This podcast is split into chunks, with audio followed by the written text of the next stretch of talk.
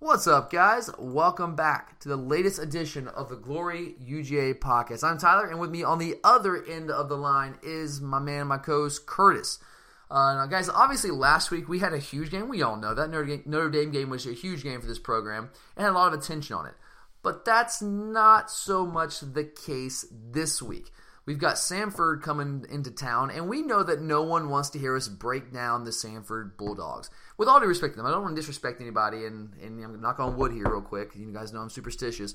Uh, but look, no one wants, we don't think at least anyone wants to hear us break them down. And if you do, then let us know. We can see what we can work out for you guys.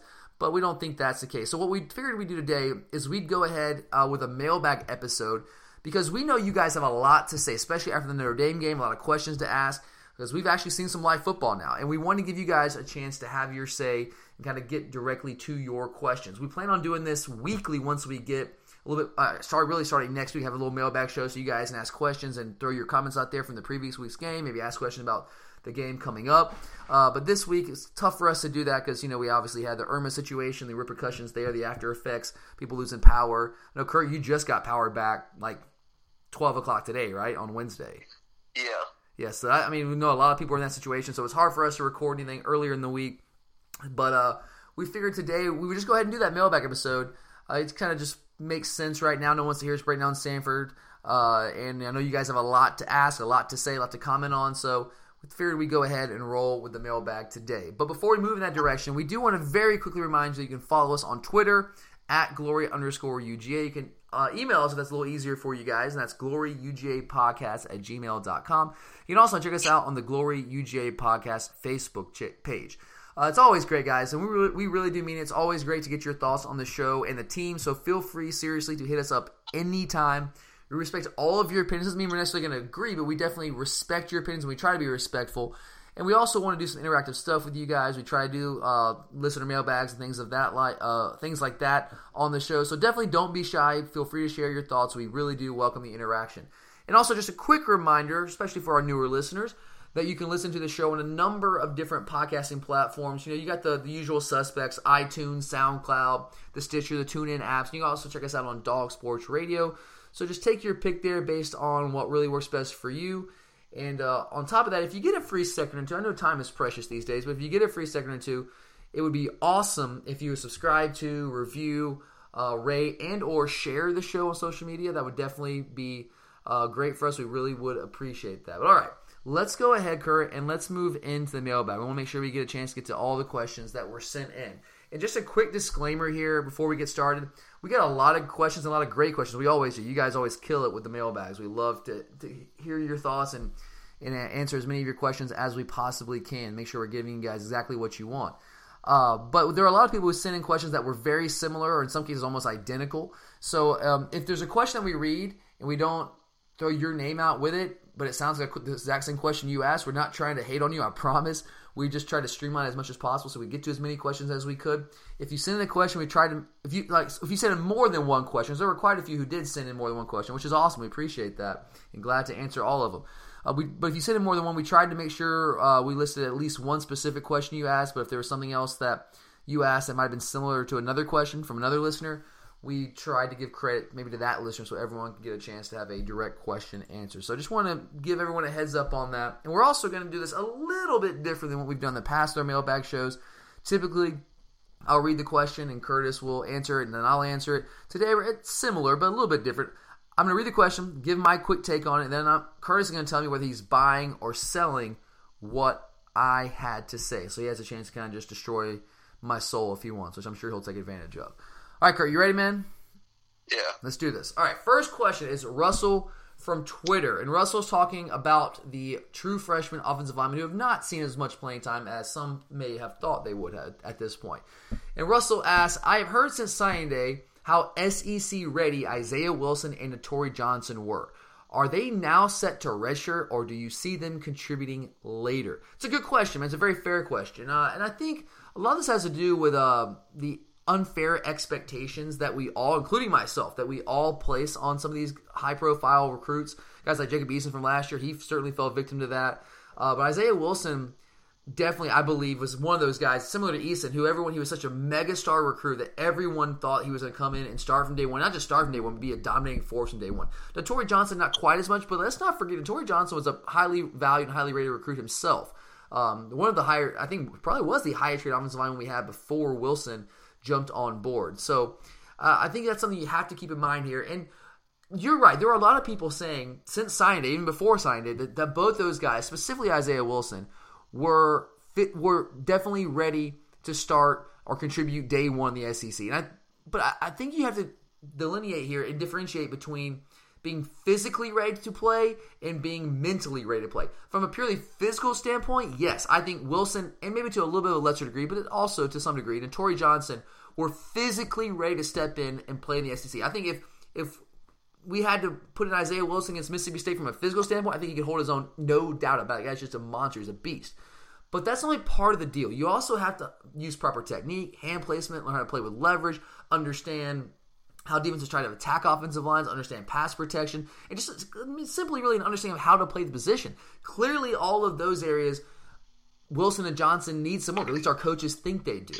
So, from my perspective, sitting here right now, to get to your specific question, are those guys Wilson and Johnson set to redshirt, or could they possibly be contributing later? Sure, there's an outside chance they could be they could contribute at some point down the year. Maybe Wilson more so than Johnson. Uh, but look, those guys right now, at least according to the depth chart, they're not even in the two deep right now.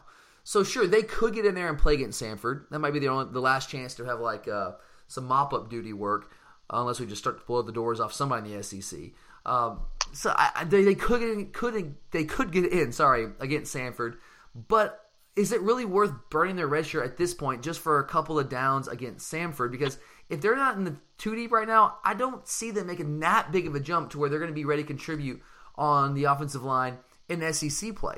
Maybe it's there's an outside chance. I mean, I never like to speak in absolutes and say it can't happen. But if I had to pick right now, I would lean much more towards them redshirting because why would you waste the red shirt for a couple of snaps in the fourth quarter against Samford? I, I just don't see it happening at this point. So, Kurt, are you buying or selling that? I'm buying it, especially you know I don't think there's if anyone was to play it would be at Wilson. I don't see any need for Netori Johnson to even think about burning his red shirt. And, I mean, and Justin Shaffer seems to be ahead of Netori Johnson at yeah, this point. he didn't even travel with the team the other day. You know, we don't know the reasoning for that, but either way, you know, I mean, it doesn't look like they really needed him. Yeah, and Wilson did make the trip. I saw his his big self out there, uh, but I mean, do you? Is he? Is he? I mean, we don't know. We're not out there at practice every day, but do you really think he's close to being a contributor in SEC play at some point this season? Um, I don't know if he's close, but I think if anyone was to make the jump to do it, it'd be him from the freshman yeah, right now. Yeah, outside of Thomas, of course. But yeah, the guys Yeah. that haven't played much: Shaffer, Johnson, Wilson. Uh, and you could even throw Hayes in there. You know, you could throw D'Marcus Hayes in there. I mean, no, he's not a true freshman, but he's a JUCO guy that people had high expectations for. He was just going to slide in as a starter left tackle, and I had, I expected that. You know, again, because why do you recruit JUCOs? You, recruit them with the expectation they're ready to play right away. Apparently, that's not the case with Hayes.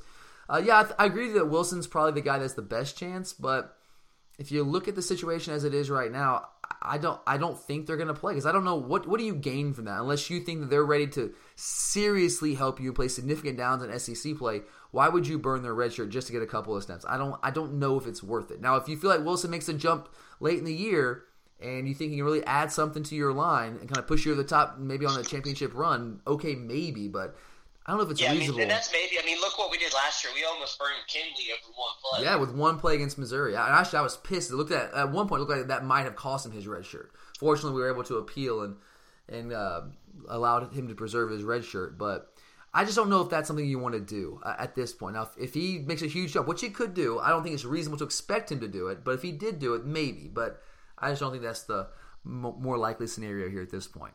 All right, next question. This is Brett from email. Appreciate it, Brett. Uh, and this is one of those questions I think we had multiple, multiple people ask. So I'm going to go with Brett here because this is the only one he sent in. So Brett says that Terry Godwin catch was incredible. Maybe the best I have seen from a Georgia player. Do you agree, or are there any other catches made by Georgia players that you can compare to that one? It's a good question, Brett. Um, obviously, the one, the first one that comes to mind because it's eerily similar to what Terry did, and actually the same corner of the end zone, not the same end zone, but same corner of the end zone, and that's AJ Green's one-handed catch at Colorado uh, which was also right in front of me. I was literally, I mean, a couple rows in front, just up there, uh, right in front of that. So got to see that one firsthand. And that was, I mean, that was unbelievable. And AJ had been out for a while. It was his, his, big comeback game there, and he he put on a show. Obviously, we screwed the pooch and lost that. Thank you, Caleb King. Appreciate that, man.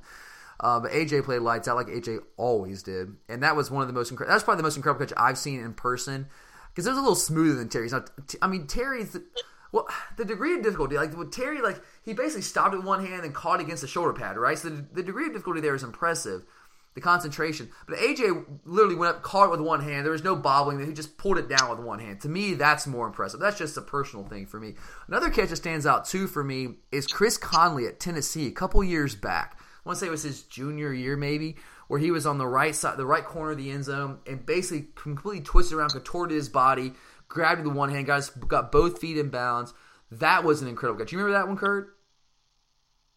yeah, the one corner back. with just his toes in. Yeah, just the toes in one hand catch. And that was that was an incredible catch too, man. Can I give you shades of why the, the NFL was high on him coming out of, uh, or at least higher on him than some people thought they would be coming out of college.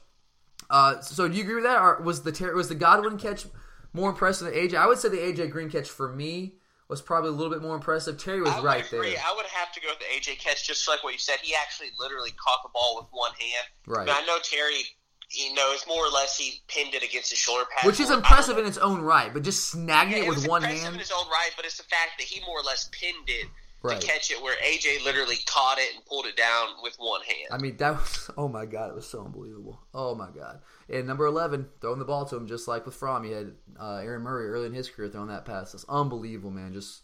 But they are eerily similar. They're very similar. I mean, like I said, same corner of the end zone, one handed. AJ was a little cleaner with just snagging it out of the air with one hand. And I gotta say, I'm pretty sure AJ's not a lefty, and he caught that with his non-dominant hand. Ah, that's a great point. Is Terry is Terry caught it with his right? Yeah, Terry's yeah. righty. So yeah, Terry caught it with the right. Yeah, that's that's another good point too, there, man. Yeah, so I'm with you there. Do I think AJ's was at least a slight bit more impressive than Terry's? Although I mean, it's hard to pick between those two because they they're they're both incredible.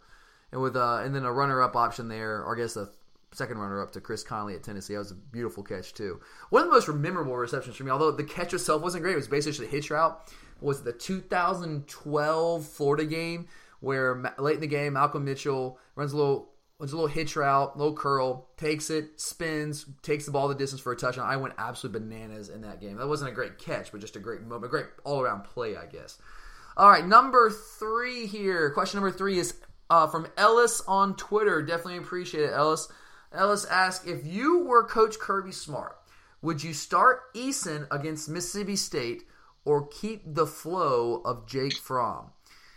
Interesting question, and obviously I know it's one that a lot of people have in their mind. I had a couple people throw a similar type question at us here.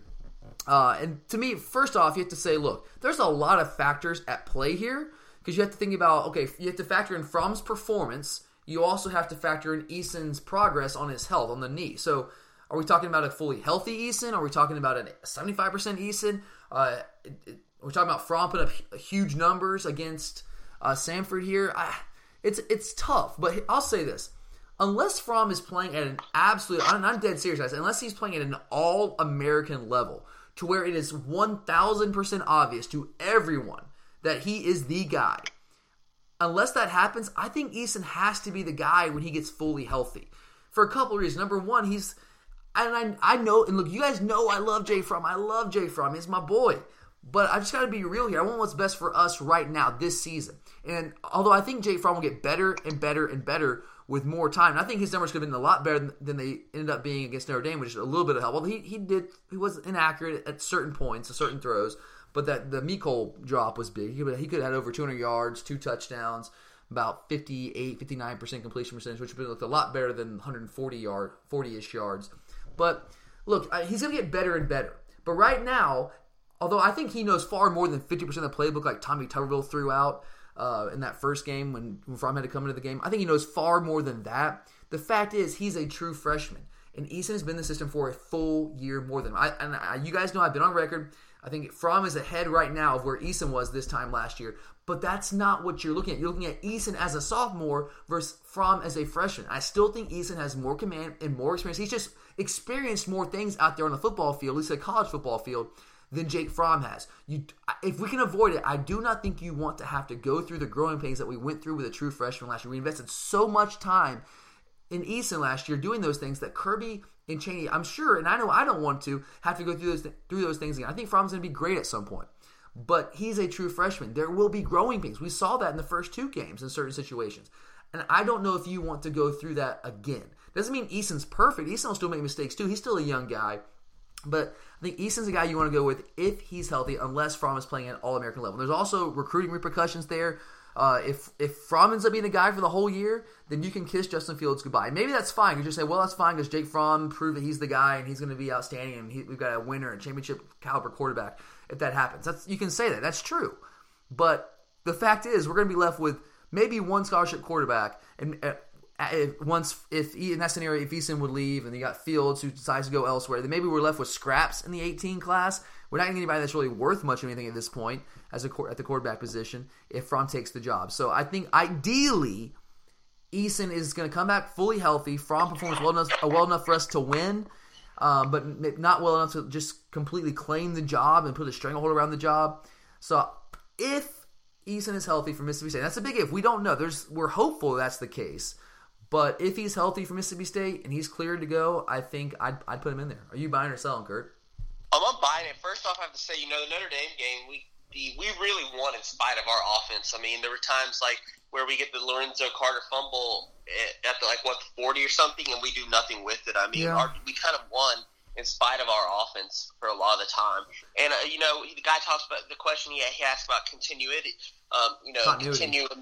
Yeah, continuity. Um, the biggest thing is, well, we can't build any continuity with Eason if we don't get him back in there. And yep. the biggest thing is, like you said, you just have to see Fromm put up All American numbers to say he's the guy ahead of someone who's got a year of experience and the coaches trust more than him.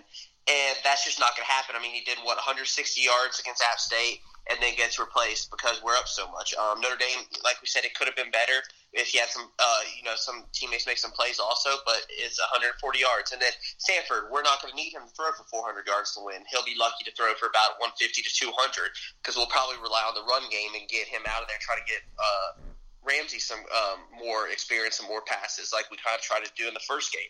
Yeah. And I so right there, I just don't think that that's going to be everything to show that he's the guy over someone with the, who the coaches obviously prefer um, at this point because of the experience and not want to go through the growing pains again. Yeah. And um, and I, I think that's the main thing why. And I mean, if we're going to get Eason, we don't want him to make his first start back at an away game in Tennessee. Yeah, if he's healthy that, yeah. to go. I would rather him go and get it at, at a home game. Can get back and, in the swing of uh, things. And, that, and that's the biggest thing. I don't want him just you know coming out coming in cold on the road. I think that's really dangerous, no matter who you're playing. It's not sure because in the SEC, that's always dangerous. Sure, absolutely, absolutely, I agree with you. I, I think one big thing you want to take away from this is the last thing we need is a quarterback controversy. Now, again, if Fromm is performing at an All American type level, then there's no controversy because he's clearly the guy.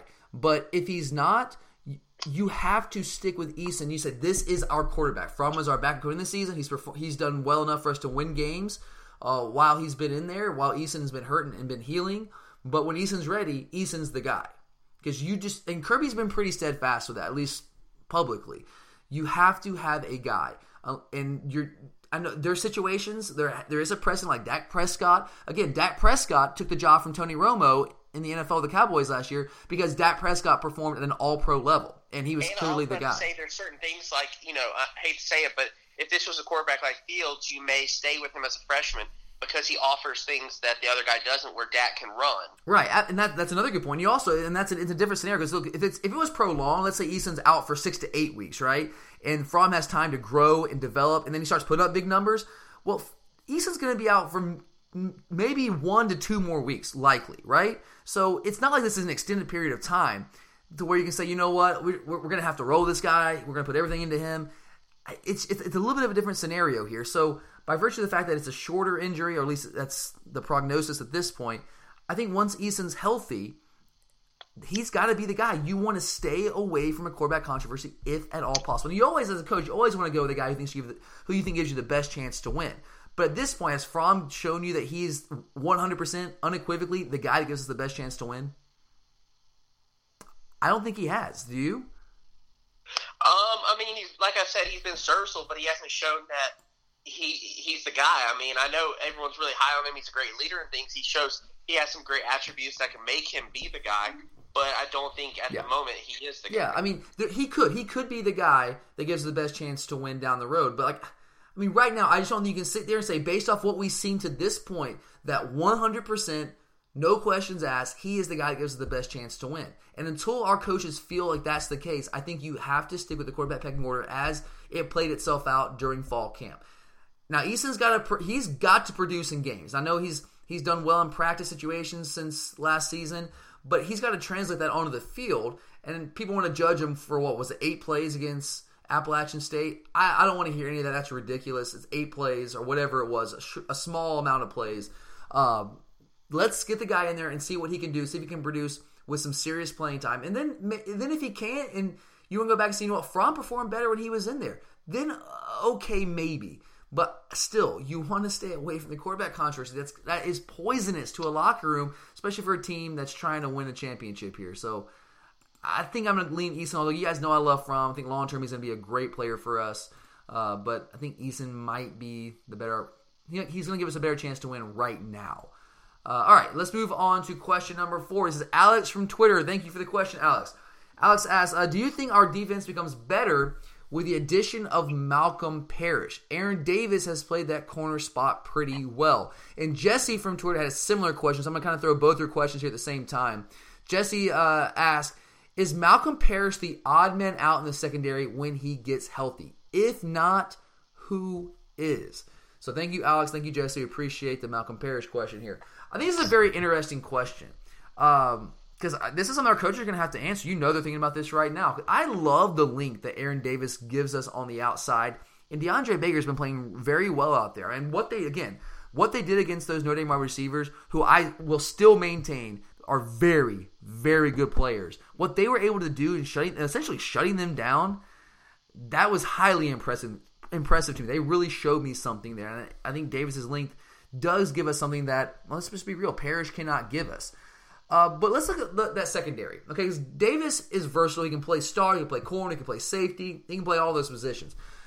I'm going to start this out by looking at the guys that I think are untouchable, that are not going to move in that secondary. I think, I think J.R. Reed has to this point shown me that he's not coming off the field. That dude can play. Dominic Sanders, as a four-year starter, is not coming off the field. And I don't know if DeAndre Baker at this point is somebody who's going to be coming off the field. I really think those three guys' jobs are probably safe. Now, Aaron Davis, I also think he's probably safe. He's going to play somewhere because he's so versatile, and he's probably the best fit at star with his size. If everyone's healthy, I think he's probably the best fit for us there with his size until maybe D'Angelo Gibbs is ready to really be a contributor. But to me, it comes down to this question: What what uh, ma- what situation do you like better? Do you like Parrish at cornerback and Aaron Davis at star better, or do you prefer Aaron Davis at cornerback and then Tyrique McGhee at star? Because McGee's been playing that star, or at least he did against uh, Notre Dame when Davis was at Or corner. you had LeCounte in there quite a bit too. well, you have LeCounte. LeCounte's coming in not not so much at star. LeCounte's playing primarily safety. No, LeCounte was at safety, and Reed was in at star when they would bring when they would bring LeCounte. Yeah, when we go in for the dime packages. When we go in for the dime Yeah. packages, yeah. Reed would Reed would go from Right. safety to star. Right, right, and those in that in that one specific package. So that's the question you have to ask. And, and, and you're right. You got to bring Richard LeCounte into the equation. Do you still want to keep Richard LeCounte on the field? I, I think yes. Uh, but for, for me, I don't I don't know who is the odd man out here. I really think that Davis is going to have a spot on the field. Do you agree with that? Yeah. I think Davis somewhere with that star corner safety. He's going to be on the field. I think Dominic Sanders is going to be on the field. You with me on that? Yeah. J.R. Reed. I don't think he comes off, does he? No. What about Baker? Are you with me as much on that one? Yeah, I am. I mean, I, the the thing I'm really on is that right now I can see LeCounte being the odd man out for the time. That's exactly who I have. Yeah. Um, but the thing, the problem with that is, is I think they'll give Parrish the opportunity to be back at his position. But we have shown that if he struggles, if we play a team with bigger receivers, then you're gonna have to go with Davis at corner because his his reach just plays better to what you're seeing these teams go to bigger receivers. I mean, Parrish is And a two-year I starter essentially. Yeah, I, I do respect Parrish. You know, I've been hard on him, but I respect him. He plays hard. He does a lot. Of, he does things the right way. Yeah. But Underrated leader. to it, well, you're gonna give him the opportunity. But if he struggles, like you know, like he he has at times against bigger receivers, then I do believe that we have to um, do it. But the thing also is that Aaron Davis, in my opinion, is not as good as a safety as J.R. Reed has shown himself to be. No, no, J.R. he's not. J.R. Reed is a up- stud. yeah, J.R. Reed is better at coming in and making the tackle. So Davis is kind of also an odd man out at the same time because he would be relegated to. So you would take J.R. Reed over Davis? No, I wouldn't. It, or I, I would take J.R. Reed over him at the safety position because he's better at coming up and make at the line making the. But not at the star. Yeah, kind of like what I see. With, what I can see happening is what's kind of going on right now, where J.R. Reed's still a safety when they're in that look, but if they go to diamond nickel, then J.R. Reed goes down to star, and Davis comes into that safety position where Reed. Well, Davis plays that like that. Basically, he, he takes over for Natrez. He becomes that kind of box safety Yeah, and, kind and of guy. he's still at the line of scrimmage like you're seeing him do Right. now. So Yeah. I, it'll it'll be LeCounte and Davis, in my opinion, who LeCounte definitely the odd man out, but Davis will be seeing less playing time. But to me, I think that's dangerous because LeCounte is getting better, I, he he has attributes that some of these other guys don't. LeCounte is oh my god, dude! The athleticism on that guy. Come, I mean, you. His closing ability is It's, out. it's absurd. His ability to close on opinion. his ability to close on runners, his ability to close on receivers is absurd. that that last play where he Yep. he broke up the pass. Yeah, in the four, late in the fourth quarter, in that late in that late drive, that was huge. And he came, and I was, I mean, I was at the game, but watching the replay a couple times, he was not in the frame when that ball. was So when the ball's that's the thrown on TV you copy, you're like, oh my god, it's a completion, and here comes LeCounte out of nowhere. until you watch it on TV. Like Yeah. you said, you he's no he's nowhere. You don't see. He's him not even in the frame. He pops up out of nowhere. There's un- un- unbelievable. So I mean, yeah, and that's the thing for me. It's like I know he's inexperienced and he's going to make mistakes out there and probably blow some coverages. And Kirby, he's got a lot to work on. But the pure talent and athleticism that he brings to the table is unmatched in our secondary. He's clearly the most athletic, most talented player in our secondary right now, who's seeing some time. So it's really hard for me to say, yeah, well, it counts him to be the odd man out, but at this point, I mean, all right. So if we go to the dime package, okay, so you you we've seen J.R. Reed move up into the into the uh, star position in those settings.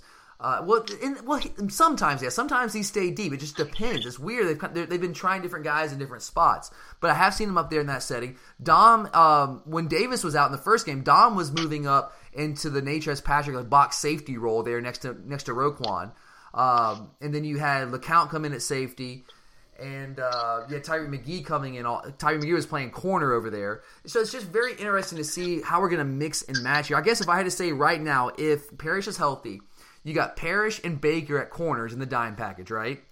You got Dom. It's probably going to stay deep at safety.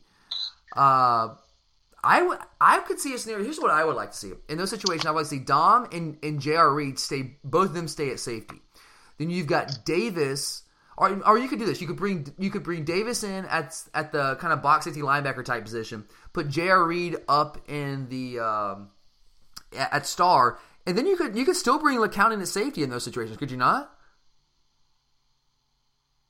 Have him have LeCounte and Dom back there at safety. I think that's a way to keep him on the field. He won't see as much time, but I think it's a way to potentially at least keep on the field in certain situations. But it'll be very interesting to see how that plays out. So if I had to pick one person who's the odd man out, it's probably LeCounte.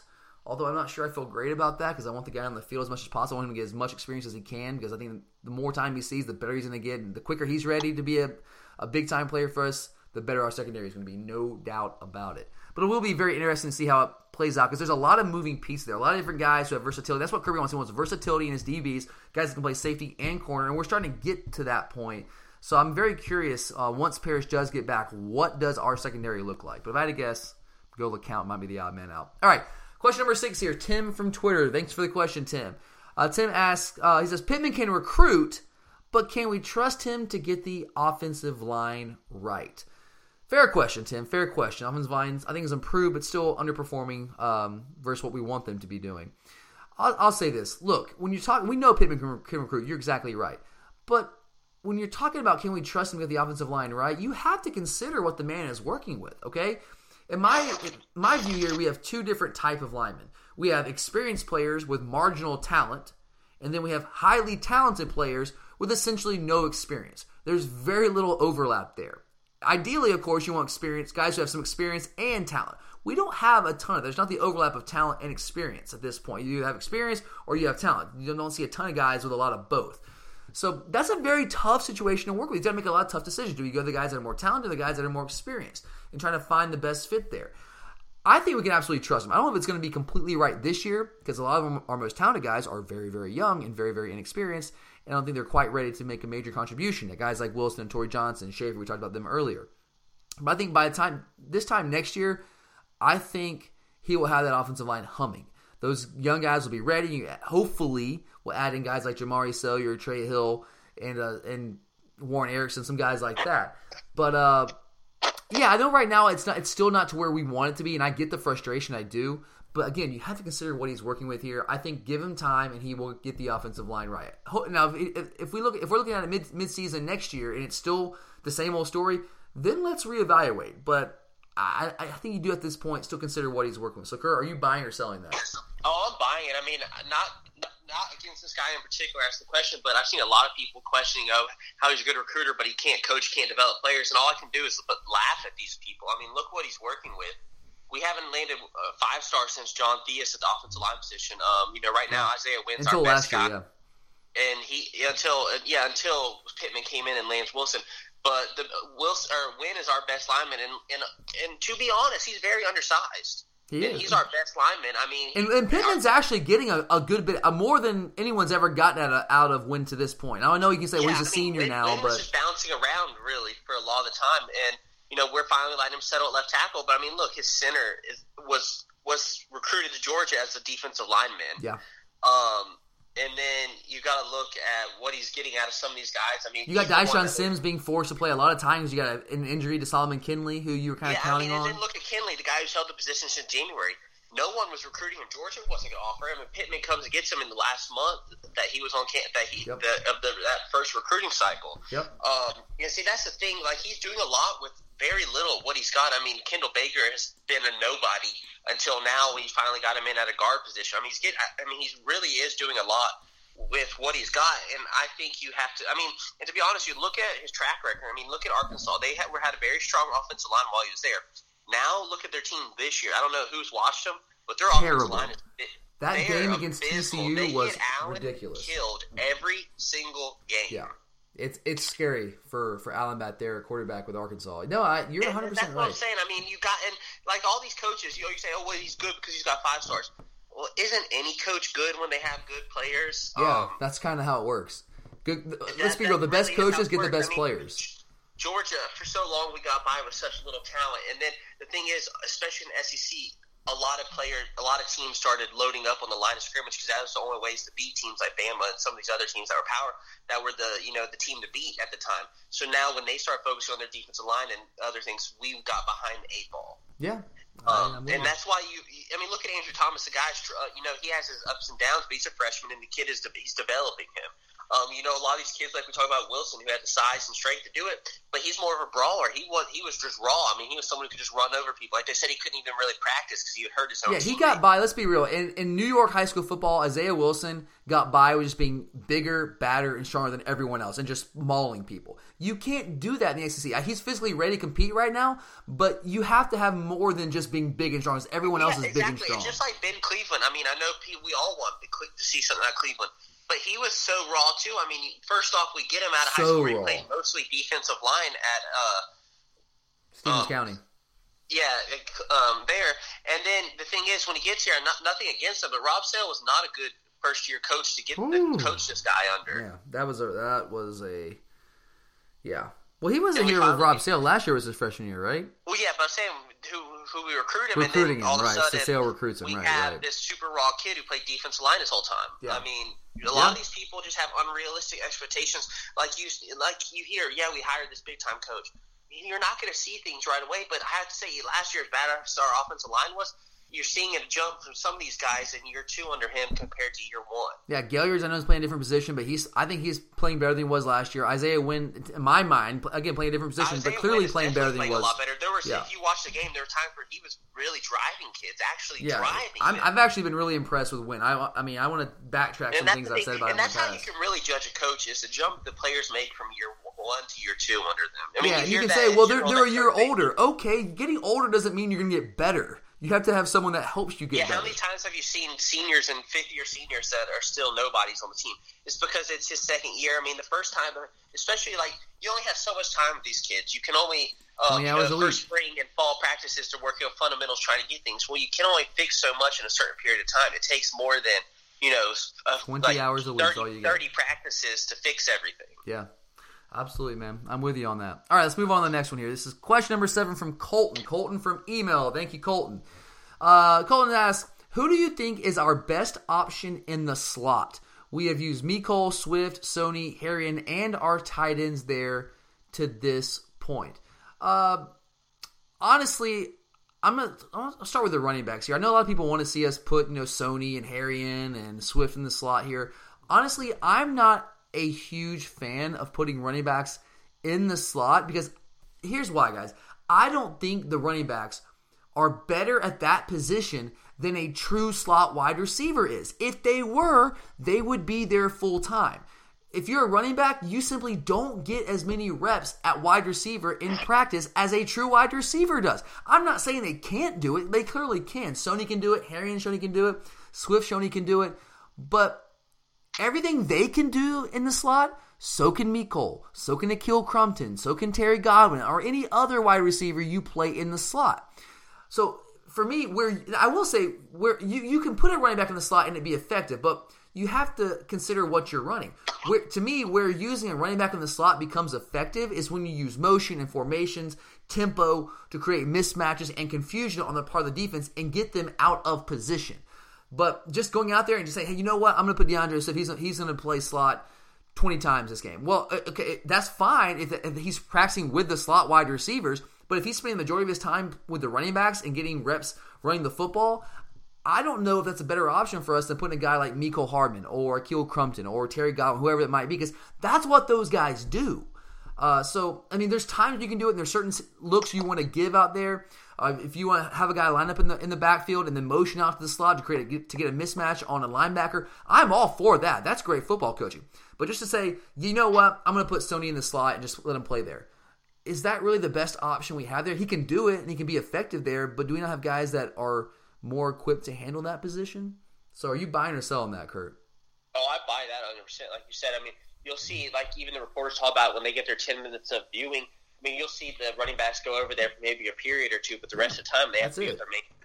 You only have literally you have 20 hours a week to work with these guys. And if you're a running back, you're going to spend the majority of that time doing running back things. You might, like you said, might go over for a period or two here and there in practice to get some work in the slot, but that's not what you're doing. Uh, practice in, practice out, session in, session out.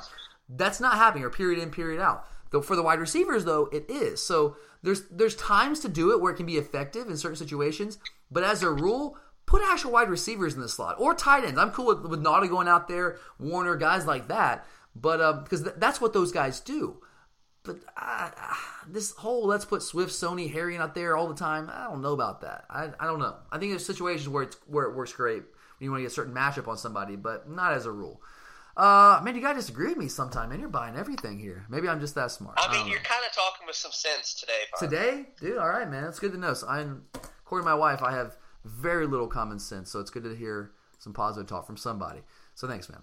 All right, next question, number eight. Got Jamie from Twitter. Interesting question here. All these questions are interesting, but this one's this one's a good one. Do you think we are holding Chubb back for SEC play? When he's running, it looks to me like he's hundred percent, but he's still not getting as many carries as he has in the past. Oh man, this is a delicate subject for me, man, because we all love Nick Chubb. We love him. I love him. I mean, the guy's a warrior. He's a beast. I mean, he's no matter what happens from here on out, the guy will be a legend just for who he is, the the person he is, the player he's he's been, the things he's done on the field, off the field, the leader. Just I can't say enough positive things about Nick Chubb. But asking, are we are we hold, are we not running him as much in the first two weeks because we're trying to hold him back for SEC play? I, I just don't buy that at all, man. I don't think that's really the case. I mean, that Notre Dame game was huge, guys. We all know that Kirby wanted that game, and Chubb got what 14 carries or 13 or 14 carries. I think 13, him and Sony both. Yeah, 13 carries. So, I, look, we wanted to win that game, and if it, it if winning that game, Nick Chubb carrying 25, 30 times, we would have done it. So I don't think that we're we said, you know what, we're not going to run Nick Chubb more than 13 times this game because we want to save him for SEC play. I just don't think that's a thought process going through the coach's mind. They want to win every single game. And look, the guy's a, over a year removed from injury, so I don't think that's really a thought in their mind right now. To me, it's just as simple as this. We like Chubb, obviously. How could you not? but our coaches also like Sony a lot too, and he's gonna get his touches with with good reason. And I'll, I'm, I'm gonna be honest with you on this. I think Sony, since Nick's injury, I think Sony has closed the gap on Nick. I, I really do. yeah. I really do. all the time. Yeah, Um, and we and when, when, when we when we want to go to those more spread sets that Fromm is clearly more comfortable with, with right now, and run some RPOs because you can't really run RPOs from under center. You just can't do it. At least I haven't seen somebody really or any team really do that. So if we want to run some of those things, you're going to run from the gun. And Sony's just a more effective back and from those looks. Now, if you want to get see, downhill, you know- then then Chubb. If you want to put a fullback in the game, get downhill, have an H back in there, get under center, then Chubb all day long. But I just think Sony's more effective when you spread the ball or you spread the Exactly. field. I gotta, I gotta definitely buy that with you. I mean, just like that touchdown run Sony or touchdown run Sony had. Yeah. I hate to say it, but there's times where we try to run things like that with Nick, but he doesn't get through the hole initially as quick as Sony does, or does. And that's what happened. I mean, there's times last year where we would try to run with Nick, and he just the hole would close up before he was there because he just was a little bit slower. And Sony has that quicker burst, and um, I think you saw that in that, like I said, in that Notre Dame game, that touchdown run.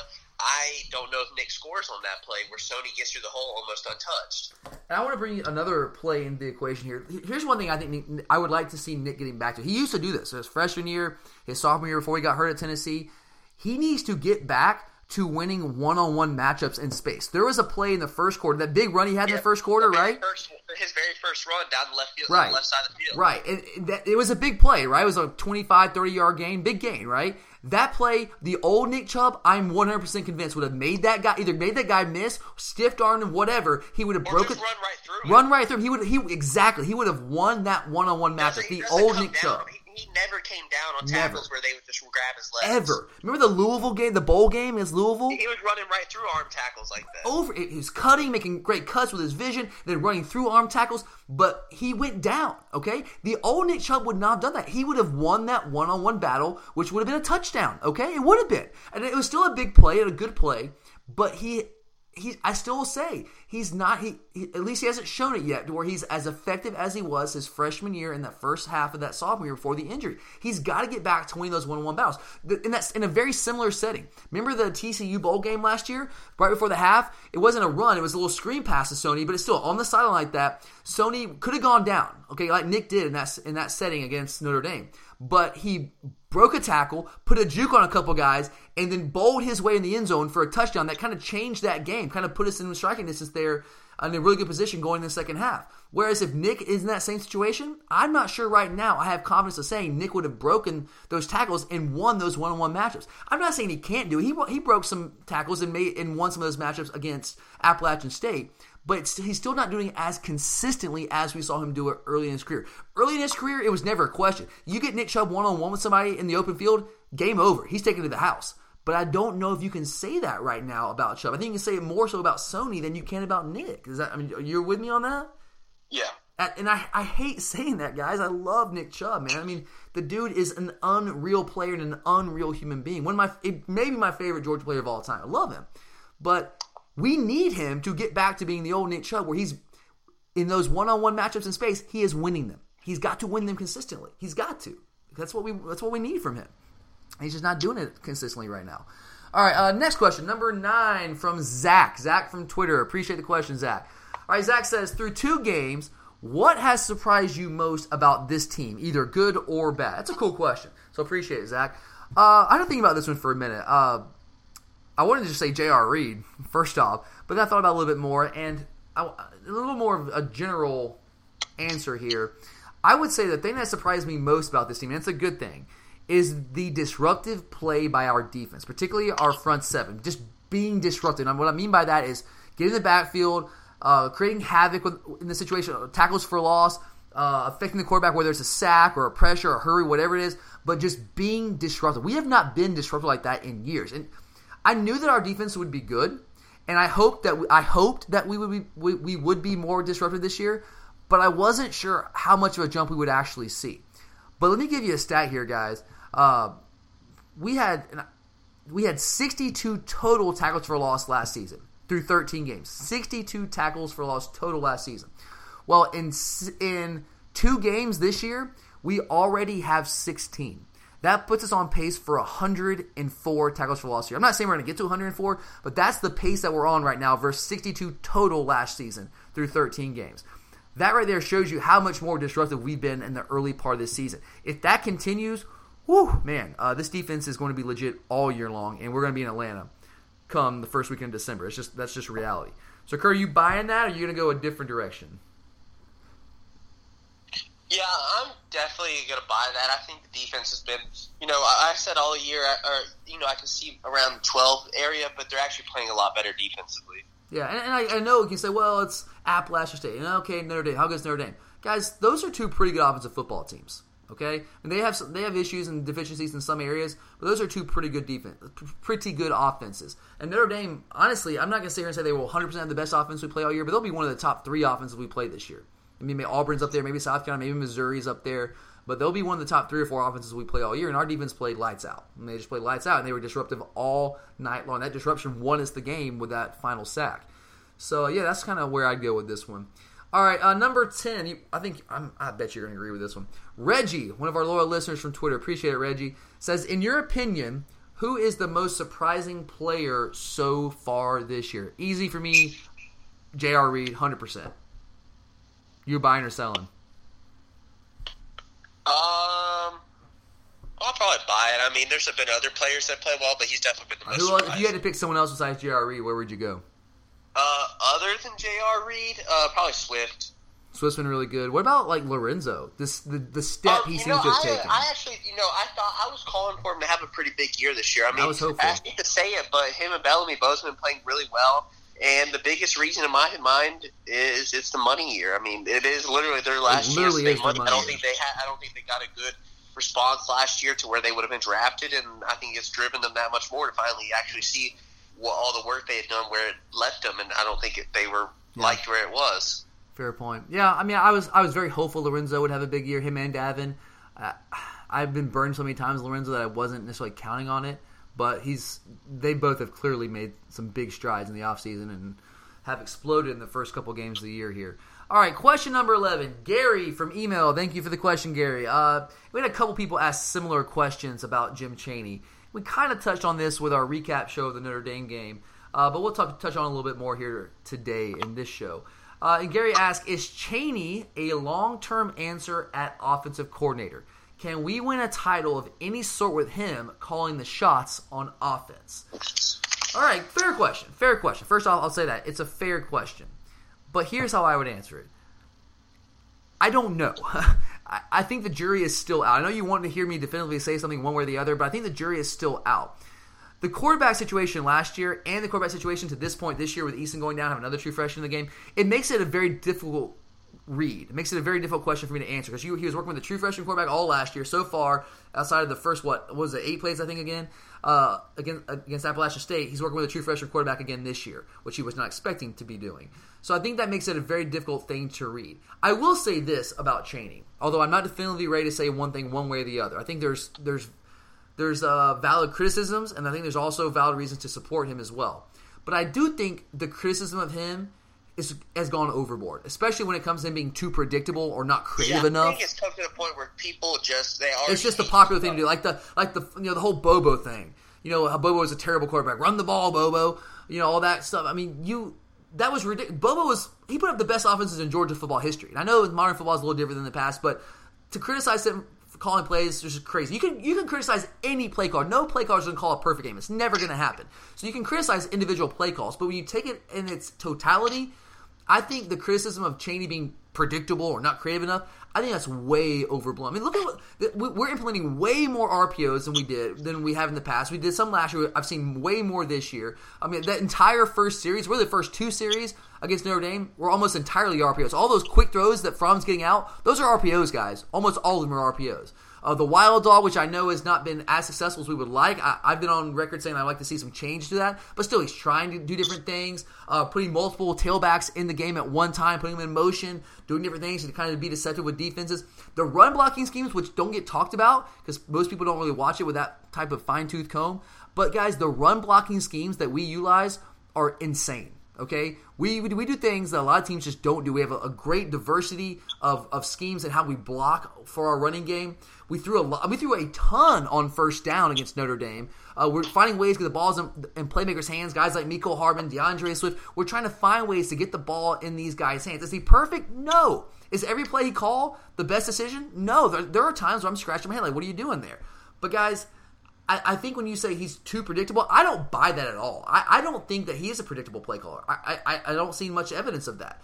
Uh, and not creative enough. I, okay, what does creative mean? Are, by creative, are you saying that you want us to start running the air raid offense? Is, is that is that what it means to be creative? Because we, are doing RPOs, we're running the wild dog, we're putting multiple running backs in the game. Run blocking schemes are being changed up, throwing on first down. I just I don't know what people want from him. I know we want our offense to be better. I get that. So do I. But I think a lot of that is still a function of inexperience at quarterback. He had a true freshman all last year and a true freshman essentially for the first two games this year. It's hard to work with. It's hard to work with. So are you buying or selling that, Kurt? I'm not buying it. I think the biggest thing is, I mean, I think the hate, like you said, is just, or you know, the disagreement with him has just gone too far. Like you said, it's the easy person to blame. Um, so it doesn't matter really what he could do. I mean, he could draw up the best play ever, and there wouldn't be great execution, or it would work, and people would still say, "Oh, he got lucky." I mean, it doesn't matter what he does. But at the same time, when it comes to winning championships and things like that, I do have to say, I mean, I've seen a lot worse people win championships. Yeah. As as the coordinators, yes. I mean, at McElwain's offense a genius, but he, I mean, supposedly, Seriously? and they won some under him, and I mean, you know, he's done nothing to impress. Yeah, Doug Nussmeier, the same thing when he was uh, Alabama under Saban. And look, guys, I mean, even the, even the Kiffin. I mean, I know Kiffin is actually I think he's a really good OC. He is but the year OC. he had Coker, he was really handicapped. Yeah, that's true. Hey, look, uh, one more thing about Chaney. This I know Notre Dame is just one isolated game, but I know we only scored 20 points a game. We easily could have scored two or three more touchdowns. We probably should have scored two or three more I mean, touchdowns. how many times will we score more if our receivers would catch the ball and sometimes we hit them? How many more touchdowns will we score? Yeah, if the if the receivers catch the ball when it's in their hands and the quarterback puts the ball on the receivers when they're open. Okay, so you had obviously you had Mecole, probably a touchdown, or if not a touchdown, puts us right on the two or three yard line there. If he just catches the freaking football, you had Javon Wims who dropped a touchdown pass, although Terry did bail him out in the next play. Uh, you have Jake that missed a wide open Terry Godwin in the game. You have Jake the that one to Nauta. yeah, the one to Nauta absolutely is a little ahead of him out there. If you execute, that's a touchdown. He had one that he put that Mecole probably could have run under the ball or, or, laid out for it, but again, Jake was about a half step in front of him. If you hit that pass, it's a touchdown. Okay, we easily could have scored 35 plus points in that game, easily, very easily, but we didn't. And now. So you can you can blame that on Chaney, but the fact is he dialed up plays that they were executed properly are touchdowns. Okay, he did that last year too. I cannot tell you how many times over the course of summer I was watching all those games over and over again from last season, every single game, how many times he dialed up beautiful plays that were easy layups that either a receiver dropped, like Jason Stanley against Ole Miss, or Eason just flat out missed somebody, like against um, South Carolina, against Kentucky, against well, in, in, almost every game. But they were there. The players just simply did not execute. Now you can criticize Chaney, the offensive coaches, for not getting them to execute properly, but in terms of play calling, he's he's giving our guys a chance. At some point, they've got to start hitting these balls, and when they do, I think people are gonna have a very different opinion about Jim Chaney. Again, I'm not ready to say one way or the other, but I, right now, I think the criticism, like I said, has gone overboard, and it's a little unfair if you really, really, really watch it closely. all right, last question here, then we'll get into our picks of the week.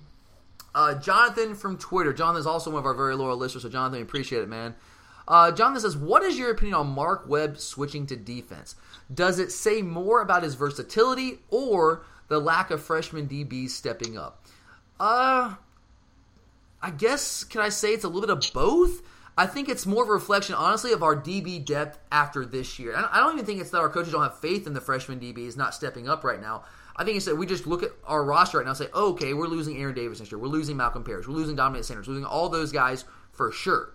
So that leaves us with a big, several different holes to fill, and we need as many guys over there as possible to try to replace those guys. So right now, I mean, we got basically our entire two deep is, is true freshmen. So if you think that Mark Webb is a guy that can contribute over there, and Kirby seems pretty high. If you listen to this press conference, he feels like he's got a chance to be a pretty good player back there. Uh, it makes sense because we only have one senior wide receiver right now. Okay, Javon Wims is the only guy that's for sure leaving. We just simply have more depth at wide receiver, so he has a clearer path to playing time at DB. So if you think he's a guy of all your receivers who has the best chance to contribute at DB, then sure, it makes sense. I will say, I always get really nervous though when we start moving guys around. I've seen it too many times, and a guy never really finds a true home. We waste a year, like like you waste an entire year with Mecole last year, right? Mecole is clearly going to be a game changer for us on offense, but we wasted an entire year trying to teach him to play defense last year. And I know that's some of that is, it's depth purposes and, all, and so on and so forth. But you go back years and years. Um, Brandon Miller, big time recruit years and years ago, moved him around linebacker, defensive end. Richard Samuel, linebacker, uh, running back, what's he going to be? And you never really, and even Malcolm uh, Malcolm Mitchell early in his career, line, or DB, wide receiver, what's he going to be? There's a battle over him because he could have played either one. I mean, but obviously Malcolm worked out really well. But a lot of these guys, when you pull them back and forth, it, it, it, really stunts their growth. So if we're gonna put him at DB, I say just put his put his butt at DB and let him play there. I don't like this going back and forth. I do think it stunts your growth. So, Kurt, what's your opinion on that? Um, I agree. When it comes to why he did it, I mean, you got to think we have not a lot of depth there right now, and also the fact, I mean, you got Rashad Roundtree. He's he's probably disappeared. Yeah, he's. I, I, is he still on the face of the earth somewhere? I'm not sure.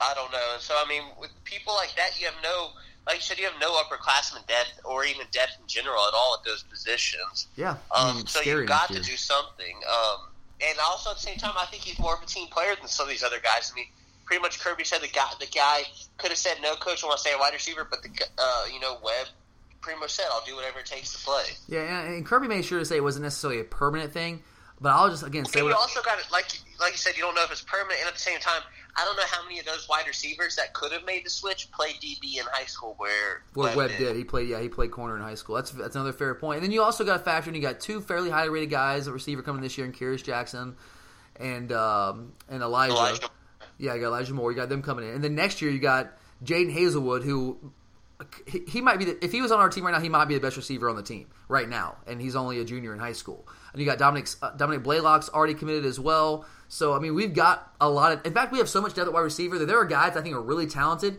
that that can't find the field. Like Jeremiah Holloman is a really talented player. He can't get on the field right now. Tyler Simmons, I think, is a guy that can help us. He's played a little bit, but not a ton. Ahkil Crumpton, I think he's a guy that can help us. But where does he play? Who do you who do you take out? There's so much depth there that if you have a guy that you think can help you at DB and he's cool with it, then it makes sense to move him. I, I, I totally get that. Uh, all right, so there you have it, guys. That was a listener mailbag. Hope you guys enjoyed that. Real quickly here, though, we do want to run through our picks of the week. Unfortunately, at least for me, Curtis did uh, best me last week to tie the weekly score at one to one. I won the first week. He won last week, so we are tied at one to one. Was that Stanford game. I took a flyer on Stanford. I knew I shouldn't have. It's all right. It's all right. It's fine. Whatever. But this we did. I'm taking. I'm taking over again. So we got six games here. Uh, we're gonna start in the SEC with the Tennessee Volunteers heading down to Gainesville to take on the Gators. Kerr, how do you see this one playing out? See, the problem is the biggest problem with this pick right now is you don't know who if the players are still suspended or not, and you don't know who's going to play quarterback or, or if they're to yeah, rotate. I like, what's Florida, going on there? Just a, just a bunch of question marks. But I think I'm going to go with Florida. Just the fact that they got that extra week off. Yeah, you know they knew as soon as that game was canceled, it was canceled. They switched up to focusing on Tennessee. That's true. So it could work in their in their to their advantage that way for sure but also could be a detriment in that they they have still have so much uncertainty at quarterback that it, they really could have benefited from having some time to play against Northern Colorado, put both guys out there, or maybe all three guys out there, and see who played the best and get a feel, get into a rhythm heading into Tennessee. So, because right now, I don't think they even know really who's going to be the guy at quarterback. They, they probably know who they're going to start, but how's he going to perform? Who knows? What's the rhythm going to be like with the receivers? What's the rapport? I think they really could have benefited from that. So, it's going to be interesting to see if the week off helps them or if that's kind of a detriment due to the fact that it kind of just keeps the quarterback uncertainty still still kind of there and it keeps that a question. But when healthy, and if they don't have all the suspensions, Florida's I would still say probably a little more talented and experienced than Tennessee, not by a ton, but a little bit. And they're at home, so for those reasons, I'm gonna go Florida here. But that quarterback situation still it's it's it's it's a hard one to read. Like you said, it's hard to read because you just don't know the quarterback situation. Would that be the most important position on the field? It's tough. It's all I will say. Tennessee, you know, Quinten Dormady, he hasn't done much to really impress me all that much. So it's not like they're situated all that much better. They just kind of I guess know who their guy is at least. But I'm gonna go Florida here at home, a little bit more talent, going with the Gators. All right, a very interesting game, a game that I cannot wait to get home and watch. Is the LSU Tigers heading to Starkville, Mississippi to take on our opponent in week four, the Mississippi State Bizarro Dogs. Kurt, how do you see this one playing out? I think I'm gonna go with LSU. Yeah, I lean towards LSU also here. I mean, the fact that it's at Mississippi State and it's at night makes that pick a little troublesome for me. Uh, LSU, look, they shut down Nick Fitzgerald last year. Nick Fitzgerald was really good, but they held him to 50% passing, 120 yards passing, only 13 yards on 13 carries.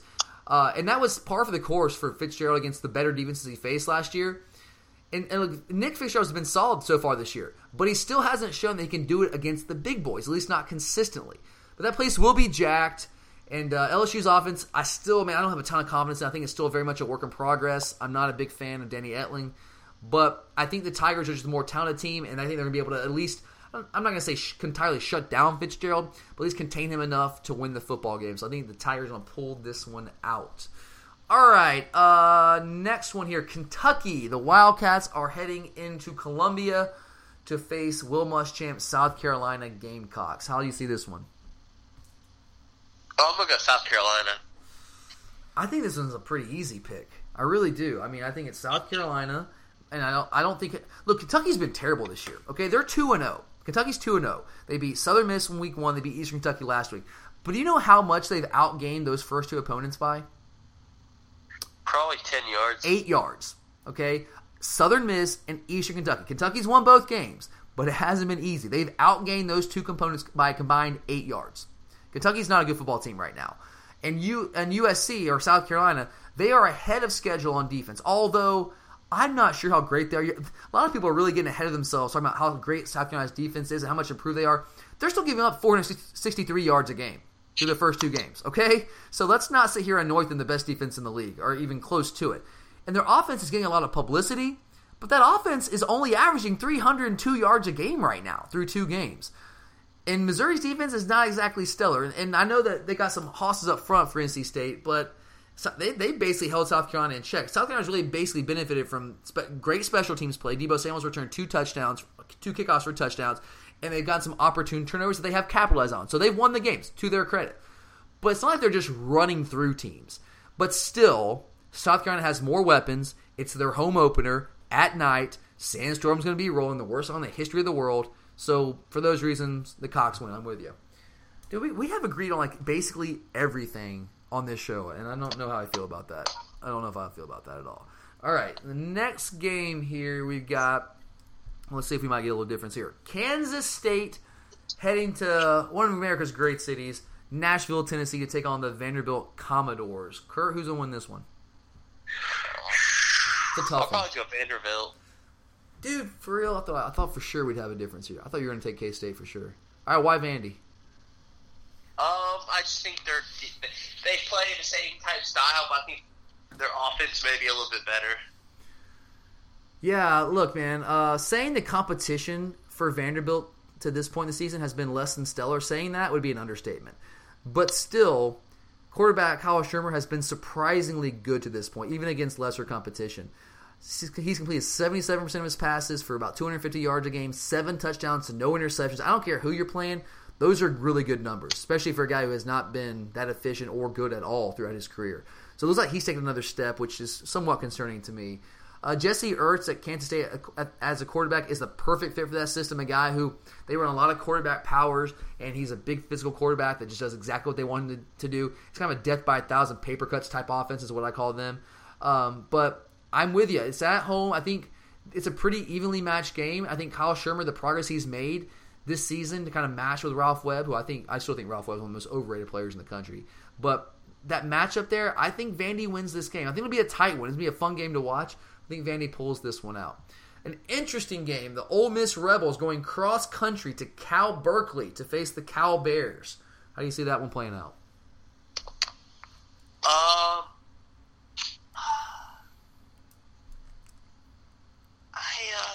It's a tough one.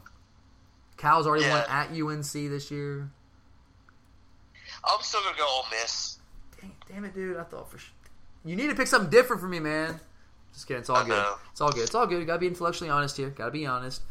Uh, I'm with you, man. Look, talking about how good Kyle Shurmur's been this year, he's been nothing compared to Shea Patterson. Shea Patterson has been literally out of this world. He's averaging 400. Again, I know competition's not great, but 460 passing yards a game with 77% completion percentage.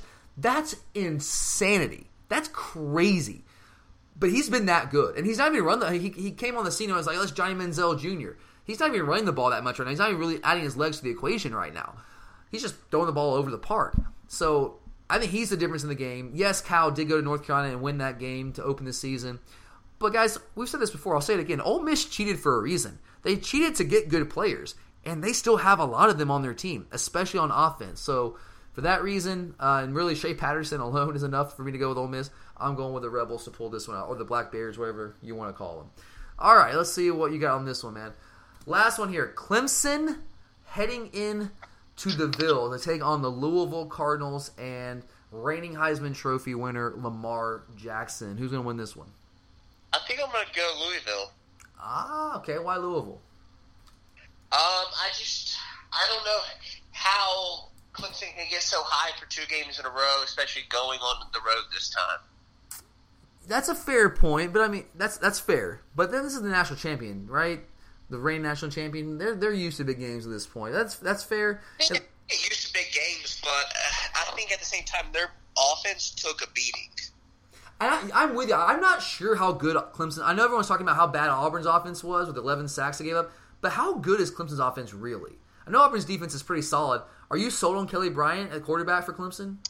Oh, I think he's a good player. Right spot really on offense. I mean, he's a good player, but he's not Deshaun Watson. I mean, he's a little more mobile. No, and he's going to have to score a lot to keep up with Lamar Jackson. I know sure. they have a great pass rush that they got after Auburn, but I it's don't. A different animal. Uh, that Stidham is nowhere near as mobile as no. Lamar Jackson. I mean, Stidham's functionally mobile, but he's he's not the most electric player in college football, which Lamar Jackson clearly is. One of the most electric players I've seen in a long time. Yeah, I'm not sold on the Clemson offense. To they have some really good wide receivers. Their running game, it, there's not much from the tailback position. The running game right now is almost exclusively coming from the quarterback position. Uh, if a guy gets hurt, eh, you don't know. Um, but they have a lot of good players. I will say on that on that side of the football. Their defense though is absurd. The defensive line is it's Alabama level. It really is. Uh, you know those Dexter Lawrence, Clelin Ferrell. Those guys are absurd. Christian Wilkins. I mean, they're just all across the board. Those are really, really, really good players. And look, I know that Lamar Jackson won the Heisman last year, and I, I even though he won the Heisman, I'm still not sure we appreciate just how good he's been. You know, I mean, people know, yeah, Lamar Jackson's great, but I'm not sure we really appreciate just how good this guy is. And people write Louisville off in the Atlantic Division race because of the competition, because you got Florida State and you got Clemson in the same division. But Jackson's going to give them a chance in every single game they play, whether it's against Clemson, whether it's against Florida State. We saw it against Florida State last year. But I will say that I think Clemson is still pretty outside of quarterback. Clemson is better pretty much everywhere else on the field. But great quarterback play can often be the equalizer.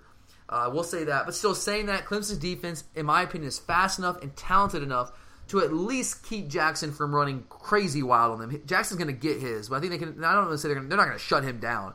I think they can contain him enough to keep him from running wild. And if Jackson doesn't run wild, they can't win. They're just not good enough at other positions. He's, he's got to do it all for him, like he did last week, and they still almost lost that game at North Carolina. So I'm going to go. This I guess our one difference. Finally, I'm going Clemson here.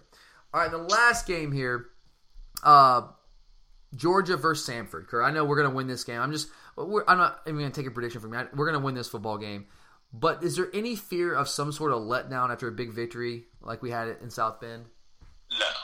Yeah, I. Mean, maybe if you're playing someone other than Samford. We had something similar like this last year, though, coming off the big win against North Carolina Dome to open the season. The Kirby Smart era, you come home, you play Nicholls, and it's just, it's just lethargic, apathetic at its. I mean, all all the way around, and people just kind of just walking through the motions there. You don't see that happening again. No. kind of learn from our less learn from our mistakes last year. I agree with you. I mean, even if we did let down this case, a letdown in this case in this scenario, that should mean that we win by like two or three touchdowns instead of maybe five or six. Uh, and you got to, guys, uh, again, I'm not going to break down the Samford team, but just to give you some context, they are 2 0 on the season. They are 2 and 0. Good for them. They beat they beat Kennesaw State 28 to 23 to open the season. Then last week they beat the uh, powerhouse West Alabama 49 to 41. So look, if we lose this game, like I'm, like, I, I'm going to go into hibernation. I'm never coming out. Like I, it's over for me. It's just done. I just I don't see that happening. And, and look, I know Chris Hatcher is a guy that Kirby's got some connections with. Um, back from his days at Valdosta State, Hatcher was the coach there. Kirby came up under him. That's where he got his first job. Um, and they like to spread the field. They run a lot of RPOs. Kirby's playing up. They run the RPOs better than anybody I've seen, or just about anybody I've seen. And coach is going to play that up. And Devlin Hodges is a solid quarterback. They're pretty balanced. They've so far in the season they've thrown the ball 71 times, run at 66. But look, guys, they, they, I mean, they don't belong on the same field as us. If we let them hang in this game, that's just like that's ridiculous, and it does not need to happen. We're going to win this game going away. Uh, it's just a matter of how quickly we start pulling away. But uh, yeah, we're to win this game. Confidence level. I always do my confidence picks. I'm to put this at a 10, and ho- hope to God, I'm to knock on wood again. I'm probably completely screwing us over here, but even I'm so confident in this game that even as superstitious as I am saying those things, I still feel like we're to win. All right, so that's it for today's show, guys. Make sure to check back in with us next week. Obviously, we have a big time SEC matchup next week, or at least we start the SEC slate with the Mississippi State Bizarro Dogs rolling into town. If you made it out to the game this week or this weekend, I hope you guys enjoy it. Have a great time. It's another night game. I know everyone loves these night games, man. But look, a game like this, I'm just going to say this. A game like this does not need to be at night, okay? Does I understand night games are a greater environment, but do we really need a great environment to beat Samford? Do we really? I'm, I, I know you love your night games, Grant. I know. I'm like an old man here. I'm not that old. I care less about this game. But like, does this game really need to be at night?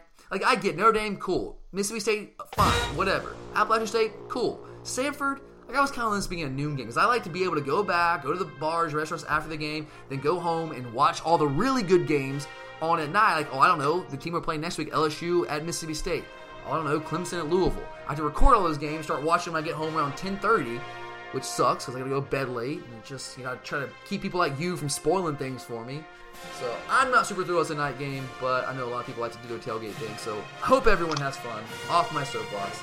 But for Curtis, I'm Tyler. Thanks for listening, guys. We always appreciate it. And as always, go Dogs.